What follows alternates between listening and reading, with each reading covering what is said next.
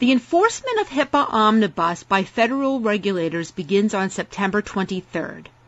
With time ticking away, many business associates or vendors that perform functions or activities involving protected health information on behalf of covered entities are scurrying to comply with the rule. That's because under HIPAA Omnibus, business associates and their subcontractors are directly liable for HIPAA compliance. I'm Marianne Kolbasuk McGee, Managing Editor at Information Security Media Group. Today I'm speaking with Andrew Hicks, a Director and Healthcare Practice Lead at security consulting firm Coalfire, which recently conducted a survey of business associates about HIPAA compliance. Andrew will discuss the survey's key findings and the difficulties he sees among business associates in their HIPAA omnibus compliance efforts. Hi, Andrew. Hi, good morning. Thanks for joining us. Now, based on Coalfire's recent survey, what sorts of challenges are you seeing business associates having in complying with HIPAA Omnibus, and why are they having that trouble?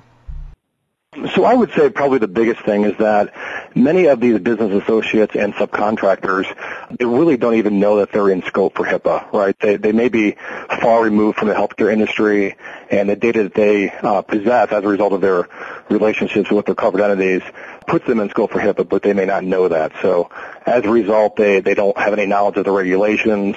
They may not know how to interpret or implement the required controls. Uh, I, I see those as the biggest issues in this area. Now, as time runs out and laggard business associates scramble to comply with HIPAA Omnibus, where do you think they need to focus the most attention? It sounds like many of them are even clueless at this point that they need to do anything. Yeah, I would say probably the biggest things they need to do is really understand what their uh, PHI and EPHI inventories look like. So they should consider their data inflows, their data outflows. Obviously, in this day and age, they should consider databases, mobile devices, thumb drives, just all the different areas where PHI could reside. Um, so after they really understand that, they should perform a risk analysis which is really the, the number one requirement of the HIPAA security rule for them to do this risk analysis, which would allow them to understand, you know, where their gaps are in, in controls, where they're not compliant, where they have residual risk, and really identify a remediation roadmap for really gauging their compliance efforts going forward. Now, what kinds of business associates are having the most trouble complying for instance, do compliance difficulties differ based at all on the kind of services that a BA offers? You know, again, I would say it's uh, the, the further you get removed from a covered entity, the more likely that they will not understand what HIPAA compliance is. So these are organizations such as you know, billing companies or cloud service providers or even law firms, for example. They have no tie to the healthcare industry, but now as a result of HIPAA, they, they may be having PHI in their environments, which they're required to maintain the, uh, the requirement uh, defined both by HIPAA, HITECH, and the Omnibus rule. What are the biggest mistakes that business associates are making when it comes to their HIPAA omnibus efforts?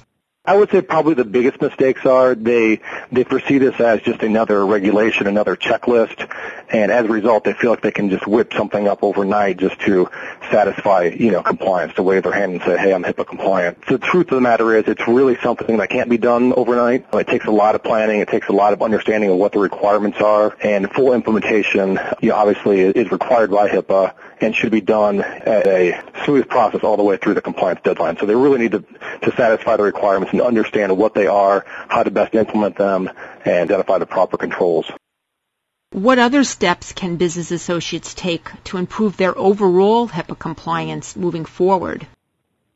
I would say they definitely need to get an understanding of what the regulations are. They need to identify a roadmap for really closing gaps, uh, for assessing their risk levels, and really identifying and understanding all their all their data flows and where the data resides in their systems. After they do that, then they can really begin to start targeting the proper controls that should be in place to to satisfy the requirements and ultimately reduce the risks of those different areas.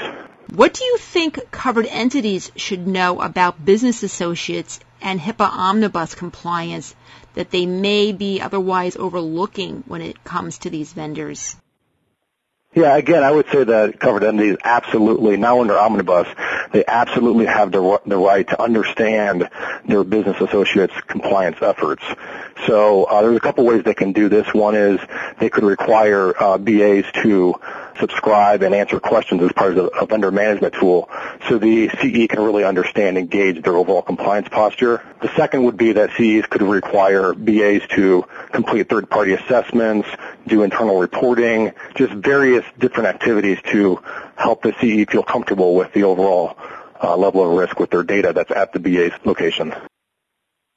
Were there any other surprising findings that you saw in the survey?